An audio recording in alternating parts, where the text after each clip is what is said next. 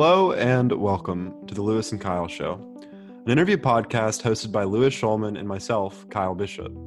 Our goal is to share what we learn from people who have achieved the goals that we want to achieve. Louis and I met and became friends over a shared passion for understanding the world, reading, and the power of entrepreneurship. Join us as we document our journey and share what we learn from amazing guests along the way.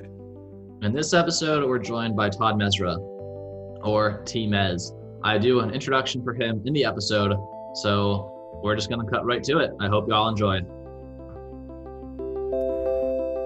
Today, we are joined by T Mez. He's been successful in a number of industries from tech, philanthropy, financial consulting, and private investing works with a ton of people, ranging from students to high performing professionals, and has codified the habits and characteristics for success and effectiveness. We brought him on to go through these traits and get some clarity on how we came up with them, how to acquire them, and how to apply them. T Mez, welcome to the show. Great. Thanks for having me, guys.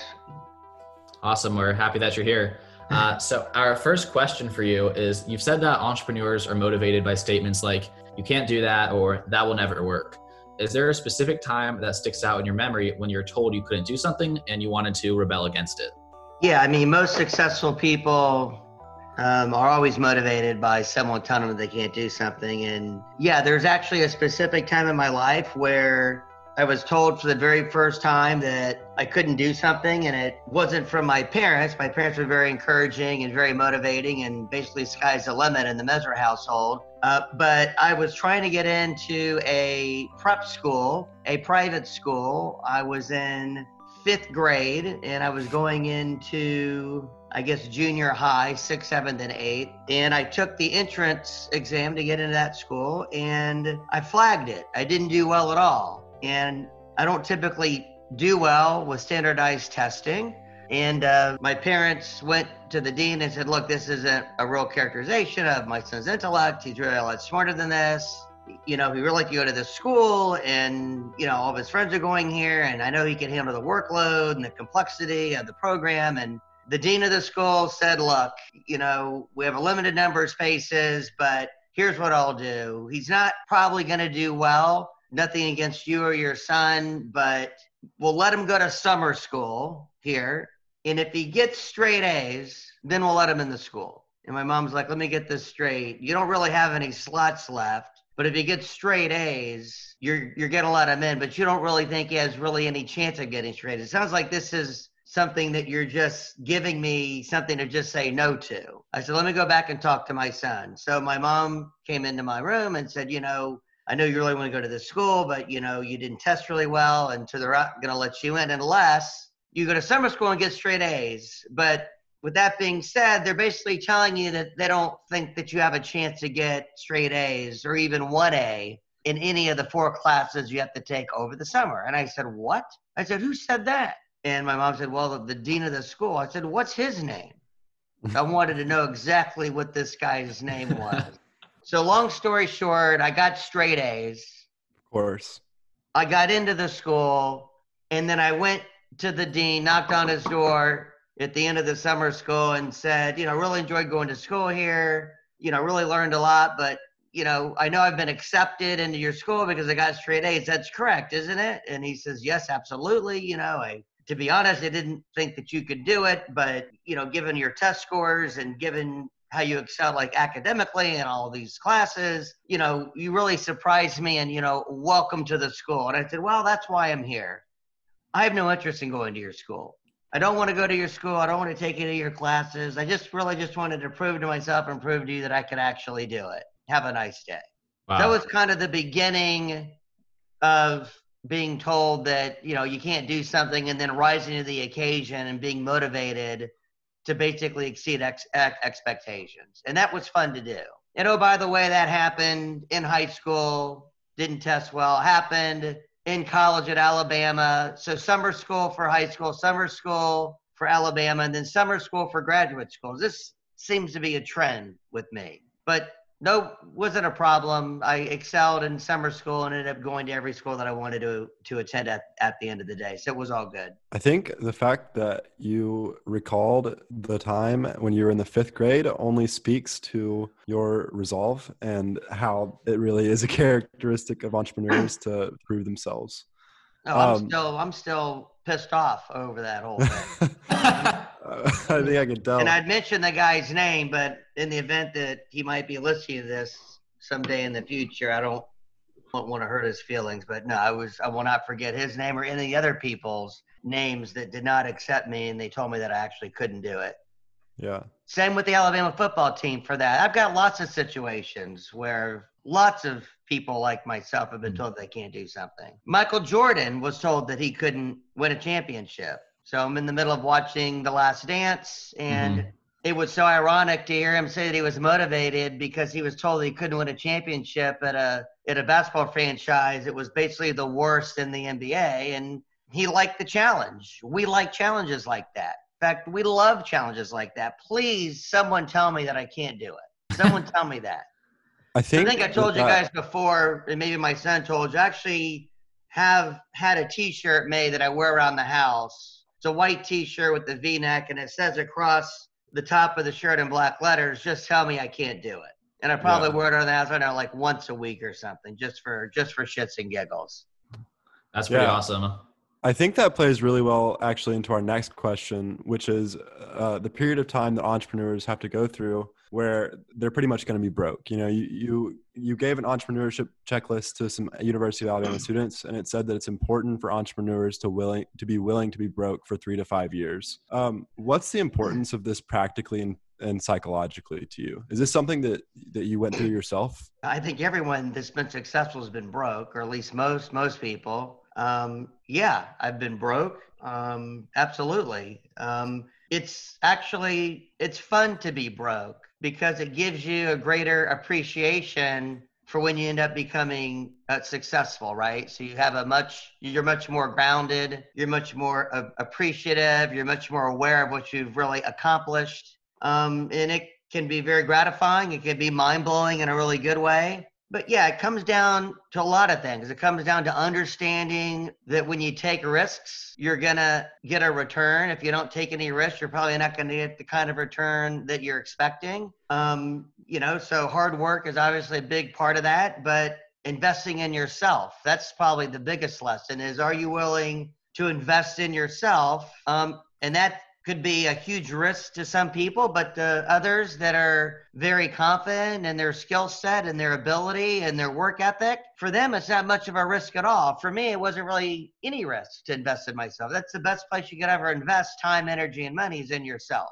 So it comes down to, comes down to confidence, comes down to conviction, um, but it also comes down to patience. So if you're not willing to be broke, that just means that you just don't have the patience to see things through, especially when they're tough. and I know we're all going through some tough times right now, given the pandemic, some tougher than others, depending upon the types of businesses that everyone's out there trying to run and you know manage and maneuver. But this these are the times that you kind of figure out what are you really made of. so being persistent, having the amount of endurance you need to see yourself through these types of times. That's all. People might, we're rich and might be broke again.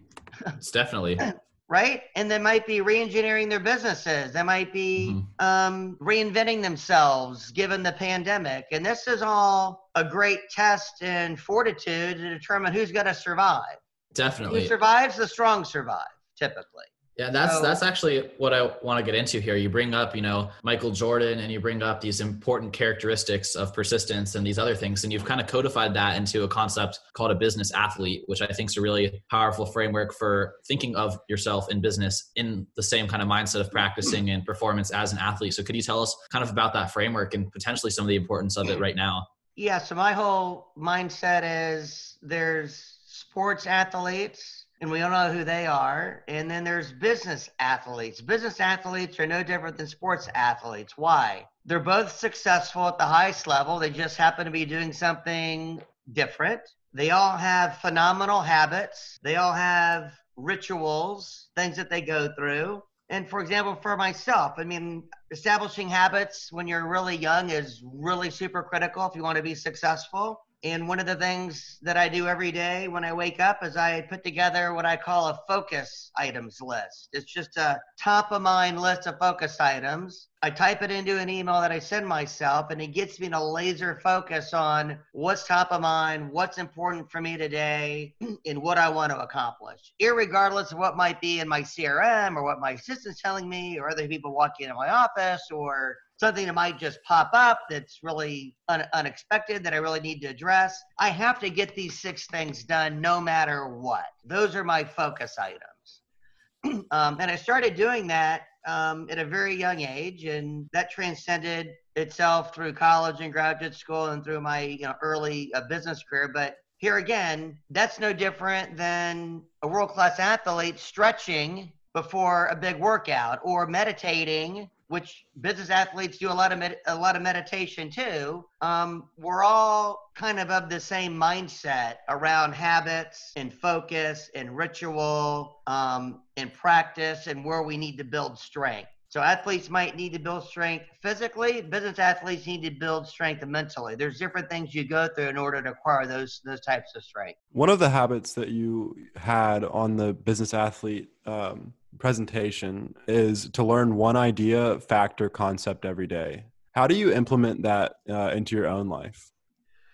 well, we call that Shehecheyanu, which is a Hebrew term that means first. So you want to do something every single day in your life that you've never done before. So that provides you with two things: provides you with new life experiences, um, which makes you smarter and more cultured. And then, more importantly, or just as important, it brings to you a ton of knowledge. So there's 365 days in a year. Most people can't even comprehend learning 10 new things in a year. Um, make it a point to learn something different every single day. And if you compound that over 10 years or 20 years, I mean, it's mind blowing about to think about how smart you're going to become. Mm-hmm um, or ultimately will will be. I mean, read about something new, whether it's mm-hmm. uh, about the new vaccine, whether it's about uh, a new technology, whether it's about um, you know uh, something that's that's in space. Um, so diversification from a knowledge perspective is really important. Diversification from a life experience perspective is just really, really. Yeah. We never know who you're going to meet, who could be a resource for you, who you might be close to, or you might have a great, super strong um, bond with. And the commonality is you guys both went to Iceland and had this life experience underneath the same waterfall and picked the same flowers that happen to be you know, indigenous to only that part of the world, and boom, like who would have thought? Mm-hmm. So those types of experiences can really come in handy and can really add a lot of value in relationships that you look to develop as you meet new people across the globe. So, do you have a ritualistic way of going about that? Because I mean, it kind of takes some intentional pre planning to ensure you're going to have something new to you to expose yourself to on a daily basis.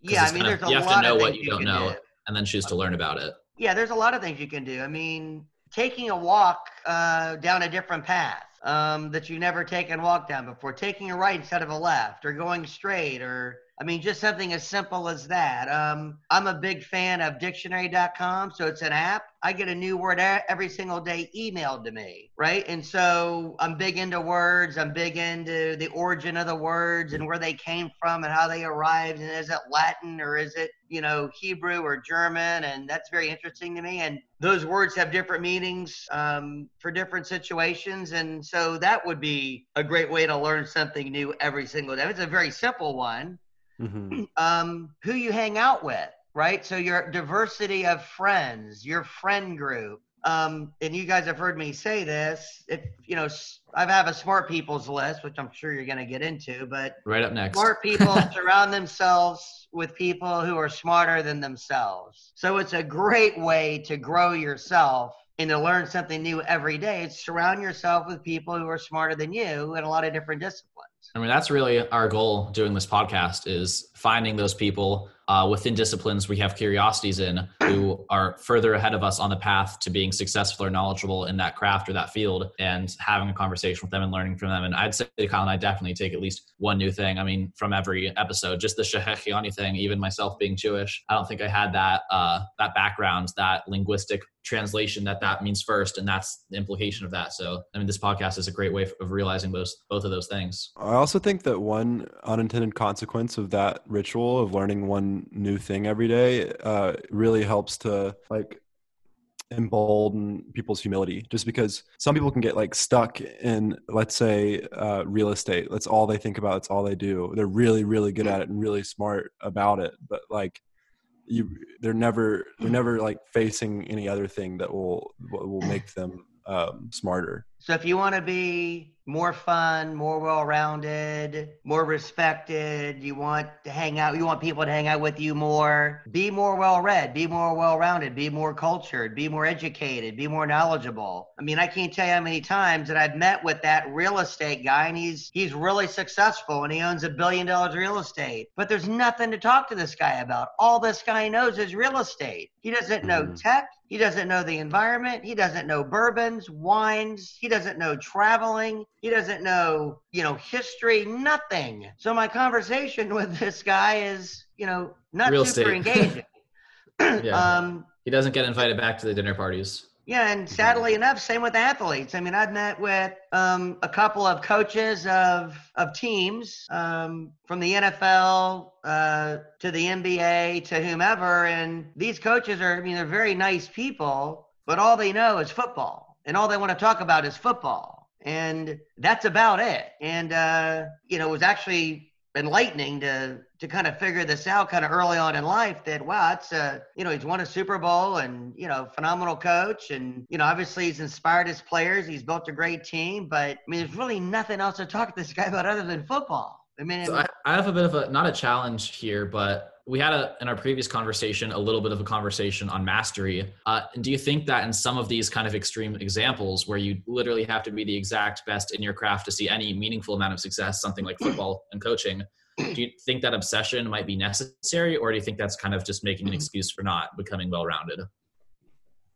No, I think you need to focus on being the best at one thing, but that's mm-hmm. different than having a balance. Okay. So, so, there's not a competition between those ideas of no, being the very best football balance, player. Yeah, having a balance is having a balance in life. Being focused and successful and being the best at one thing, you know, that's that's needed. You can't, you know, you can't be an expert at, at more than one thing, I don't think. I mean, there are some savants out there that could probably argue against what I just said, but for the most part, you know, for whether you're an athlete or whether you're a business athlete, you know, Michael Jordan is the best in basketball.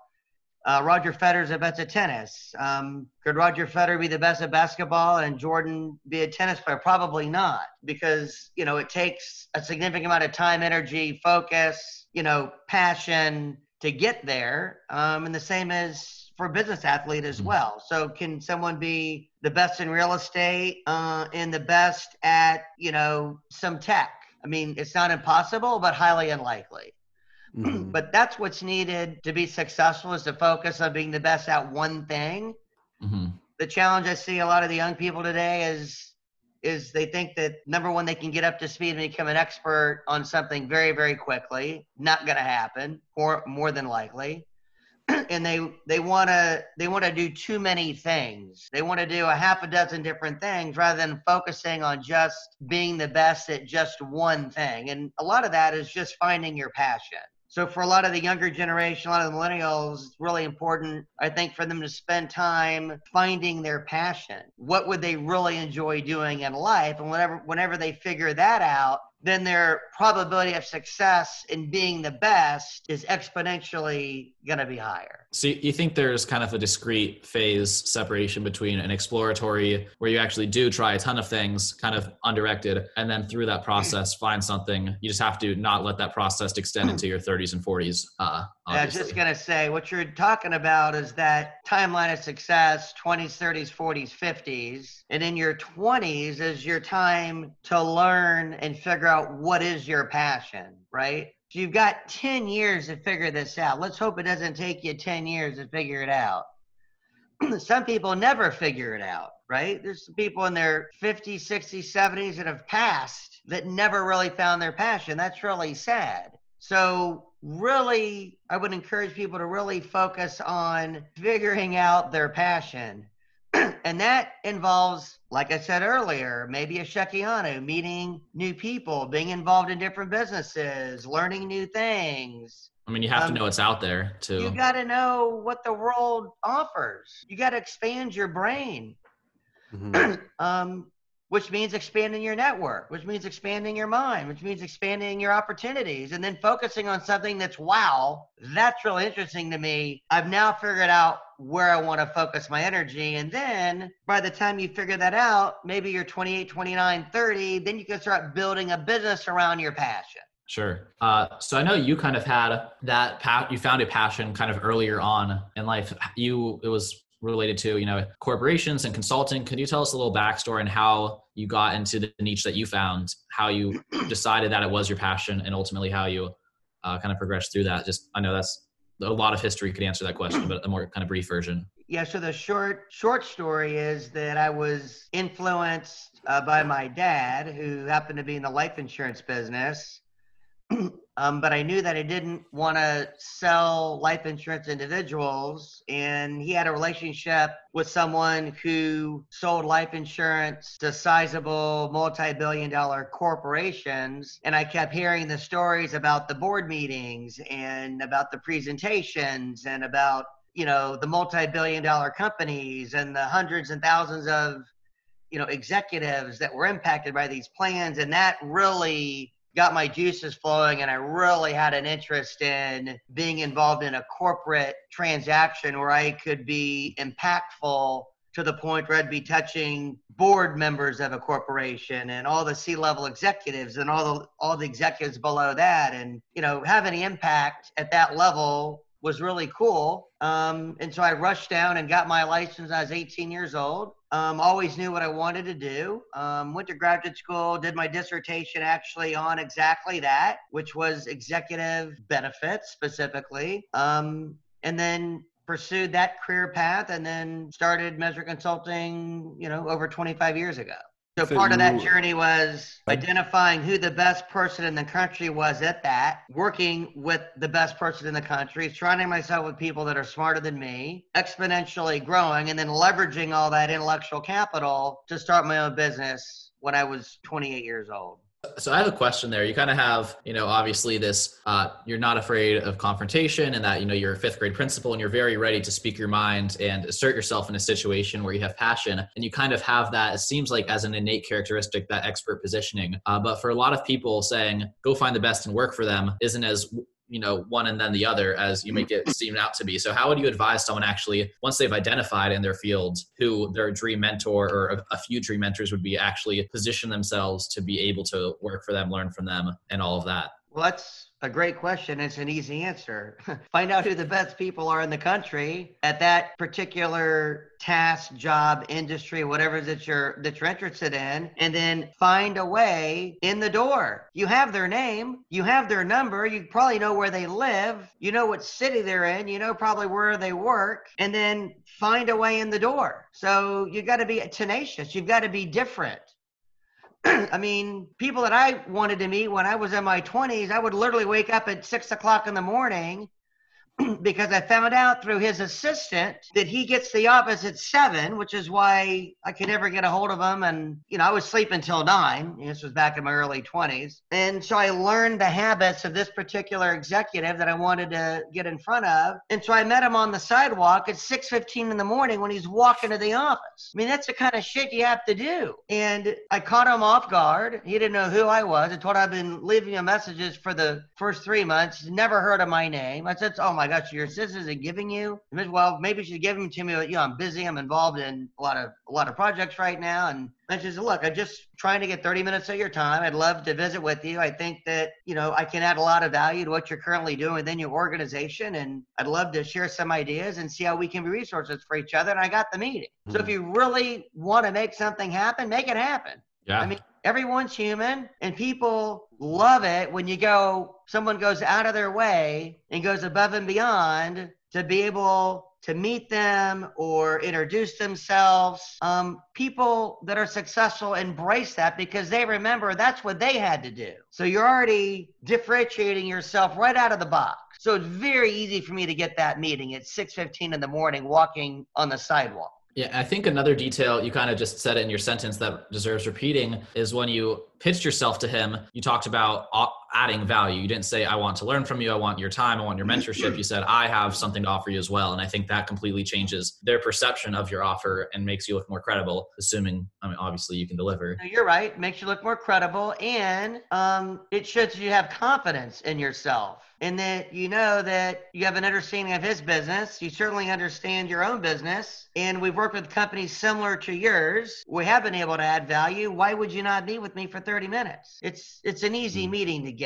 It's when you're unsure and you're more about I need I need guidance or I need, you know, it'd be great to spend a day with you, you know, mirroring you or you know no one's no one's really interested in that it's like what can you do for me how can you help me in my business where do you think you can add value? You got to be quick and you got to be thoughtful and you have to be scripted and you got to be ready to handle all different types of objections because objections will crush an entrepreneur who hasn't done his homework. Crush anyone. You yeah. have to think of what if. What if he asks this? What if he says this? What if he walks away? What if he ignores me? I mean, you got to think through all those different scenarios. You have to be prepared. How long would you say that you did go through and prepare for that once you found out, you know, okay, my plan is to meet him on the sidewalk. Uh, how long would you say you prepared the scenarios, your scripts, months. your practicing? Months before months. you? I called him for months. Mm-hmm. I knew what clubs he was a member at. I knew what deals he was involved in. I knew who worked for him. I tried to get in the door through other angles. And then I just said, let's just, just go direct. I said, I've exhausted every other avenue that I can. I'm just going to just meet him on the sidewalk before he walks into the building then I've mm-hmm. got him. He's, there's nowhere for him to go. And did he run a company that's similar to yours today? Did you end up following Not at all. his? He's the largest real estate owner in Southern California. Wow. Okay. No, he was a he was a prospect, someone that I wanted to get as a as a client when I was 26 years old. You wanted to provide benefits for his corporation, or I wanted to put in an executive benefits plan and allow his executives be able to defer income. Yes, to help him better attract and retain all of his all of his executive talent to continue to drive the profitability of his company. He liked so he I, liked all that. I mean, it sounds like it'd be a lot of value added. So let's actually transition now into uh, some of the actual running of your company. Uh, you know, you have a lot of frameworks for how you train new people, what you expect from them, uh, and you know the people that you actually choose to bring on your team. Because you by yourself might be this really big go-getter. I'm not afraid to stop someone on the street and make my pitch to them. How do you bring in people on your team, or what is it that you look for for someone to be a, a match to work with you in that kind of environment? Well, that's a tough question for I think anyone that's building a business and hiring talent. I mean, but the things you look for, the things that you look for in yourself. So you look for energy level, you look for passion, level of interest. Um, and believe it or not, I really focus on on two things. I focus on what kinds of questions they ask, in hmm. addition to how much research have they done on my company um, and then I ask them a lot of questions about their upbringing, their parenting, their own parents, their background, what kind of environment do they live in for the first 18, 19 years of their life. That really tells me a lot. Um, sure. Our approach is a little bit different. And then once they're onboarded, we take them through a whole presentation about our corporate culture, about my expectations, the company's expectations, which I believe you have that list. Yeah team has um, expectations. We take them through the smart people's list, the follow up freak. There's a whole onboarding um, process we go through to get them to understand how we think and why we're different. And we'll probably know in about 30 days if they're going to stick and if they're going to buy into our value proposition and buy into our way of, of doing things and just getting things done because we're not normal. We're very entrepreneurial. We're you know, we just do things differently. Um, for example, we don't have any paper in our office. We're like a paperless office. We are a paperless office. So that was a two-year transition. I mean, that's tough for a lot of people that are used to working with paper. I mean, not to have files or folders or I mean, so there's there's an internal operational procedures we call SOPs, standard operating procedures around remaining paperless and being organized, and that's tough for some people. Some people just just don't like that. I mean, and so there's lots of things like that that live in our environment that if they're not comfortable with, they're probably not going to be a super fit. And one thing you briefly mentioned there was a follow up freak, something that you expect all of your employees to be is somebody who will continue to, to go back to somebody and ask them over and over again in a polite, professional way. Um, what I was wondering is, what do you think the consequences of getting this wrong versus the benefits of getting it right are? Well, the consequences of not following up are failure. Just mm-hmm. that. It's just that simple. And if and at best, you're just going to be just mediocre. That's at best. A mediocre, I would say, is a notch below average. So anyone that doesn't follow up, they have no chance of ever being successful. Zero. People that follow up, that is an that's a clear differentiator that sets them apart from everyone else because most people don't follow up appropriately. Most people are slow. I mean, they might not be lazy, they're just there's no sense of urgency. Let's just put it that way. They don't have the the heightened sense of urgency that they really need to get shit done. They're going at their own pace or since they've been given two weeks, you're going to take the full two weeks. Mm-hmm. Um, we don't operate like that most successful people, um, and we have a golden rule, and you've seen my list of golden rules. The very first golden rule is never wait. So if you people that wait obviously are violating a golden rule in addition to violating our follow-up freaks guidelines. So I mean, it's, they're violating things all over the place. So following up and being persistent, I should say professionally, um, a persistent, really, really important if you want to be successful. Like you guys followed up with me, right? Now, what if you didn't follow up with me and you didn't hear back from me? What do you? Call me in two, three weeks? I mean, you've got to follow up. People are busy. Yeah. And they appreciate the follow up. And if they don't, they'll tell you, look, you don't need to follow up with me. I got it. If you don't hear from me in two weeks, then you can call me back.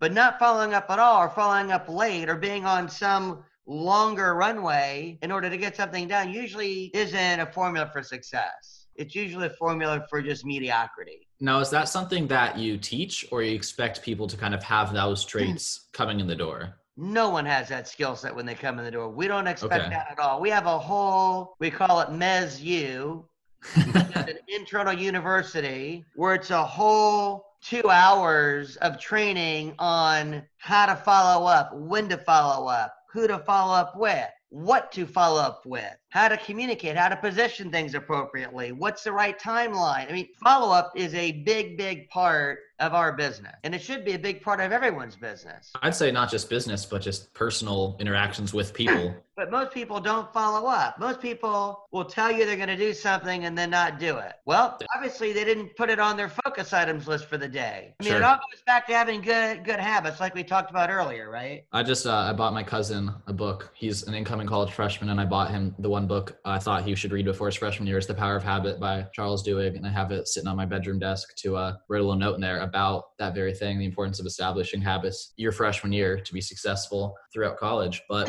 one one question I have for you, and it's kind of a, a unifying summation question, is you have all these frameworks and educational materials and checklists. How much of these come from uh, kind of research? You know, you read a book, you chose to apply this versus uh, practical in my life I've put together through experience. This is what's necessary for this kind of situation. Well, I wish I had the answer key before I put all these lists together. Then I could have just copied somebody else's list. But no, all of all of this just came from me, just based on my experiences, failures, successes. This is years of personal research, if you will. There's no real hmm. research I did. It's just life experiences, business experiences, interacting with people who are successful in a lot of variety of different industries. I mean, one of the beautiful things about what I've been able to experience is I've been with CEOs, CFOs, and board members of very successful multi-billion dollar companies. And so I'm able to gather a lot of intellectual capital and data and insight and guidance from all these people and kind of turn it into my own as sure. it relates to how I want to grow and build a business specific mm-hmm. to our industry. So it's all come from me, but it's all come from other experiences, friends, relationships, other business owners that I've learned a lot from. That's very that's very interesting because I feel like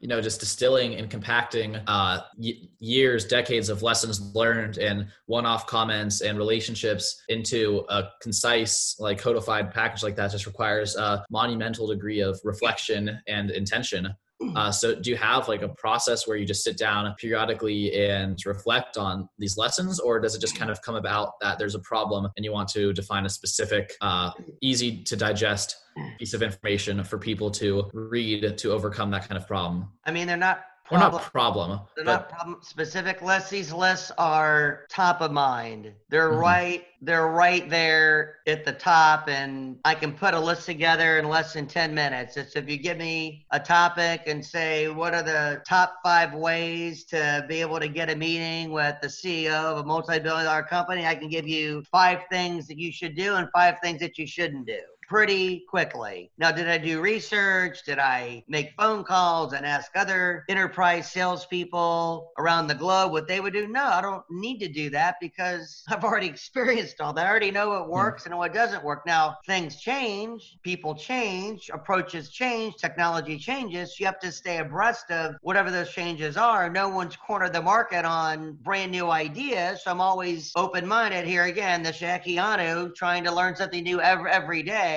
um, I can always add that to my list. And maybe what I thought was five approaches to the CEO now might be seven, right? But that's that's ever growing. And it might change based on the personality of who it is you're trying to approach. Mm-hmm. Because mm-hmm. not everyone's the same, sometimes your approach has to be different someone might like wine better than bourbon, so I might want to bring a bottle of wine to the meeting as opposed to a bottle of bourbon. He's like, this guy obviously done no research on me. He knows that I've got a wine collection of 25,000 bottles, and this guy brings me a bottle of bourbon. This guy is clueless. I want nothing to do with this guy. He doesn't know a mm-hmm. thing about me. All he needed to do was Google me and see that I'm a top wine collector. He didn't even do any research on me. I'm done with this guy. It could be that simple. And that's happened to me. I've learned here again, it's best to learn in your 20s. I go back to the timeline. The 20s is a time to learn. The 30s is a time to build your business. 40s is a time to really leverage what you've learned in your 30s and the 50s is a time to kind of take what wealth you've accumulated and, and make the world a kind of a kind of a better place. And that includes from a charity perspective as well as growing other people. Because it's really fun which is what i'm doing here is really talking to you guys and sharing with you what i've learned to help you guys grow as well. And hopefully you're getting something out of it. Definitely. Not well then that's Absolutely. fine that's, that's fine as well that's funny. I, I, think we'll kind of transition now into the kind of not sequential questions uh, bonus round. Uh, so the first question here is a pretty kind of a softball based on something we talked about beforehand. But do you need to be technical to build a tech company? In addition to your consulting, you know, you've had other projects, Drawloop, and things like that. So can you tell us about how you don't need to be technical to build a tech company and why that's the case? Yeah, so you're you're right. Um, I don't think you need to be a techie in order to start a tech company. Um, I don't know anything about coding. Um, I don't know anything about programming. I mean, I took a couple computer client. Uh, sorry, I took a couple of computer science courses when I was in college as well as high school, and it wasn't really my thing. Um, but what I did have is I had an idea, and I had an idea about changing the world or changing something specific in the world to make something easier. Um, and that was when I had the epiphany of automating document deliverables. So my technology was more about taking metadata, driving metadata into a variety of different document types, Word, PowerPoint, Excel, PDF, and PDF files, and doing all that around business rules and automatically packaging um, and populating and creating document deliverables, presentation deliverables that contain content, graphics, financial modeling, all within a matter of seconds. And that was just an idea that I had because it was taking me, you know, two hours to two weeks to put a presentation together. And I just got frustrated and said, this is, this is madness. I mean, I can't continue the rest of my life taking two weeks to put a PowerPoint presentation together with the change in the numbers and the graphics and the content and changing fact pattern and i mean this is this is nuts. Um I, plus i can't even see that many people a week so there's no scale to this business. And so i said i got to automate this. And so what people like myself do that aren't techies that have a great tech ideas they go and they hire techies and they articulate for them and share with them their vision and what they want to accomplish and what they want to build and they build it for them um, no, no different than you know what Steve Jobs has done, and a variety of other entrepreneurs who weren't supposedly techie, um, but had a vision and a passion and an idea. Share that vision, passion, idea with people that had the necessary skill set to put all those puzzle pieces together to get something to work. And so, no, you don't really need to be a techie to start a tech company. So, what do you do when a good idea comes your way? Like, how do you vet uh, whether or not it's viable or or something that'll actually work? So, it's a good question. Um, I get pitched all the time on what someone thinks is a good idea. Um, if it's an idea in a space that I'm familiar with, I'll evaluate it myself. And I look at a lot of different things. I look at first of all the person behind the idea because um, it could be the best idea but it's being driven and built by the wrong person it doesn't really matter how good the idea is a good that good idea might be better for someone else to go run and build and implement right so I look at the person behind the idea I look at the costs to implement and get to market so how long is it going to take to build this right? And how much mm-hmm. money is it going to cost to build this? And then the last question I ask is Is it scalable? So, how quick can we get scale? And what does scale look like? And how fast can we get to profitability? So, is it a 12 month runway? Is it a two year runway or a five year runway? And then when I gather all that information, I then step back and ask myself, has anyone ever done this before?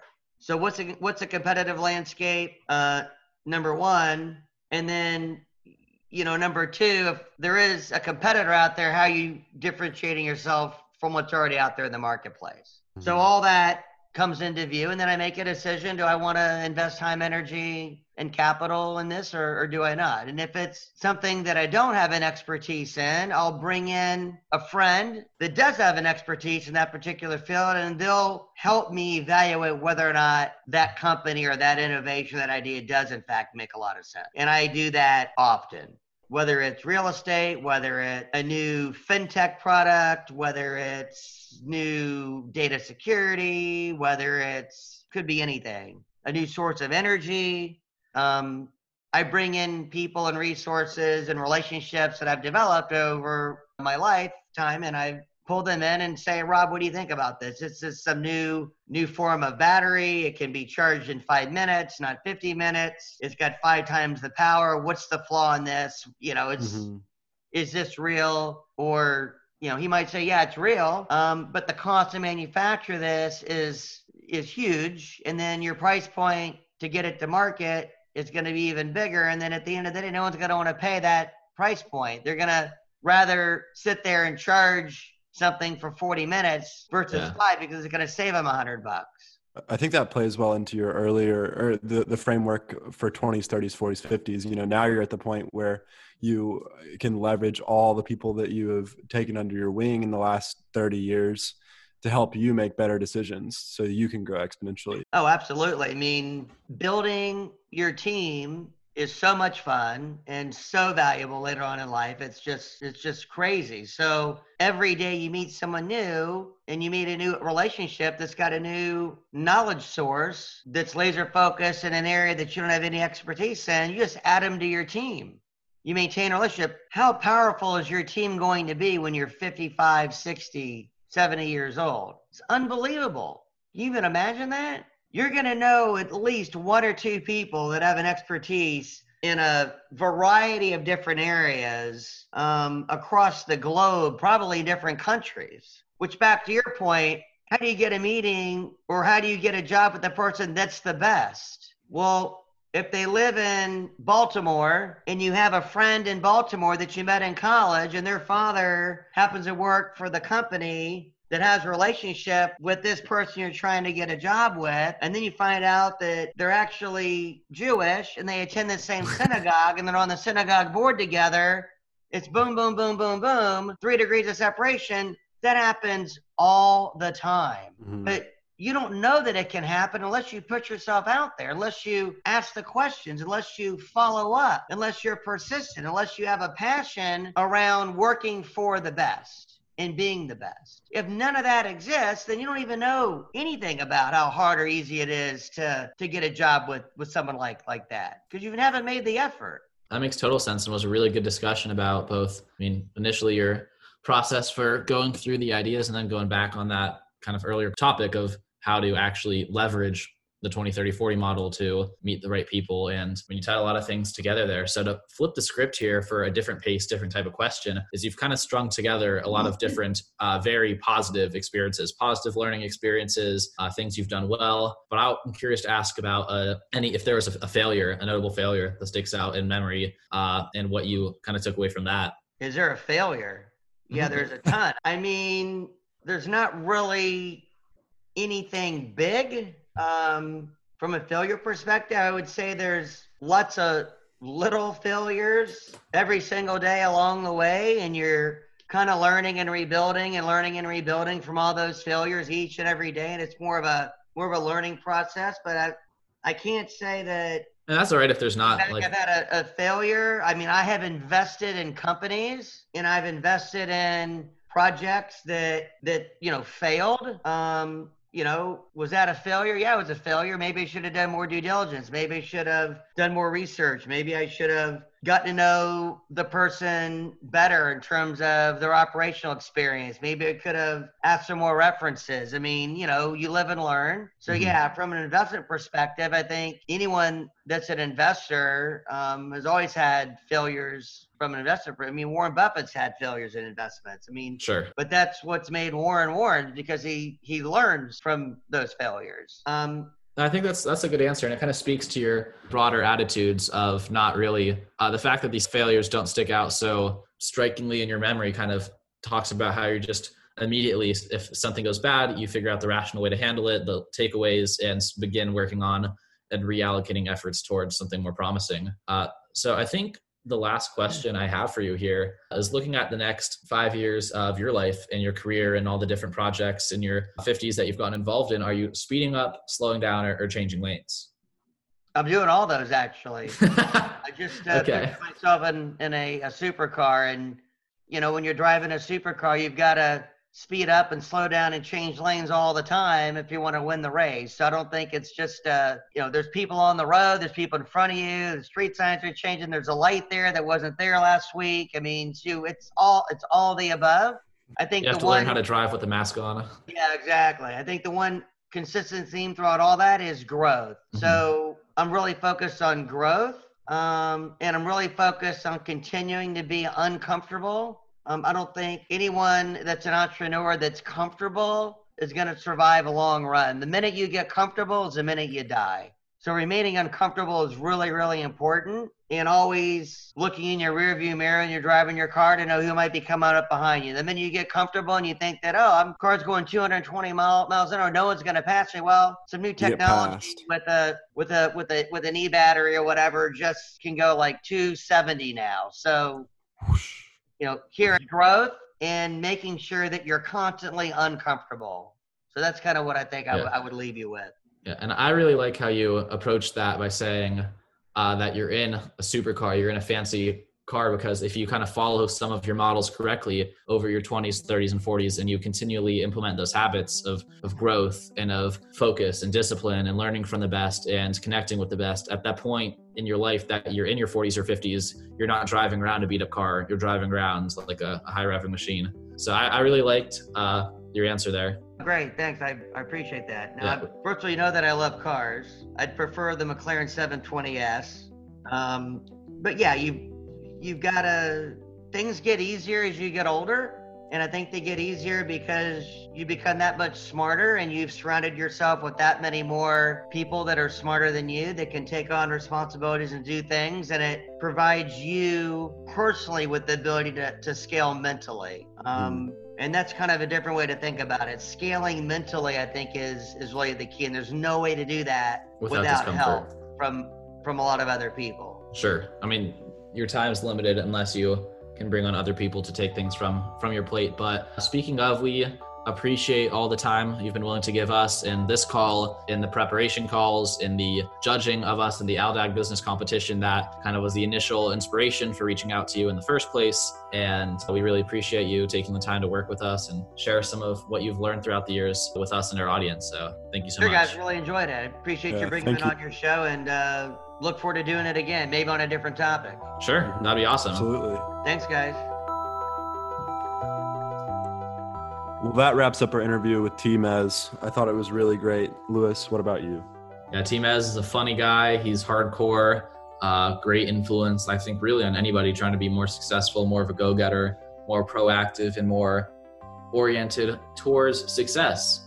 Uh, so I hope you all enjoyed listening to it. The best way to support the Louis and Kyle show, if you like this episode and want to hear more from us and want us to keep doing this, is to share an episode with a friend. If you have a favorite episode that you listen to or think that a friend would like, just send them the link to it and say, hey, I'm listening to this podcast and I think you'd like it. Otherwise, if you want to keep up with us, you can follow us on social media by searching for the Louis and Kyle Show, just about all major platforms, and following us there. So thank you so much for listening, and we'll see you in a couple days with the next episode. Bye bye.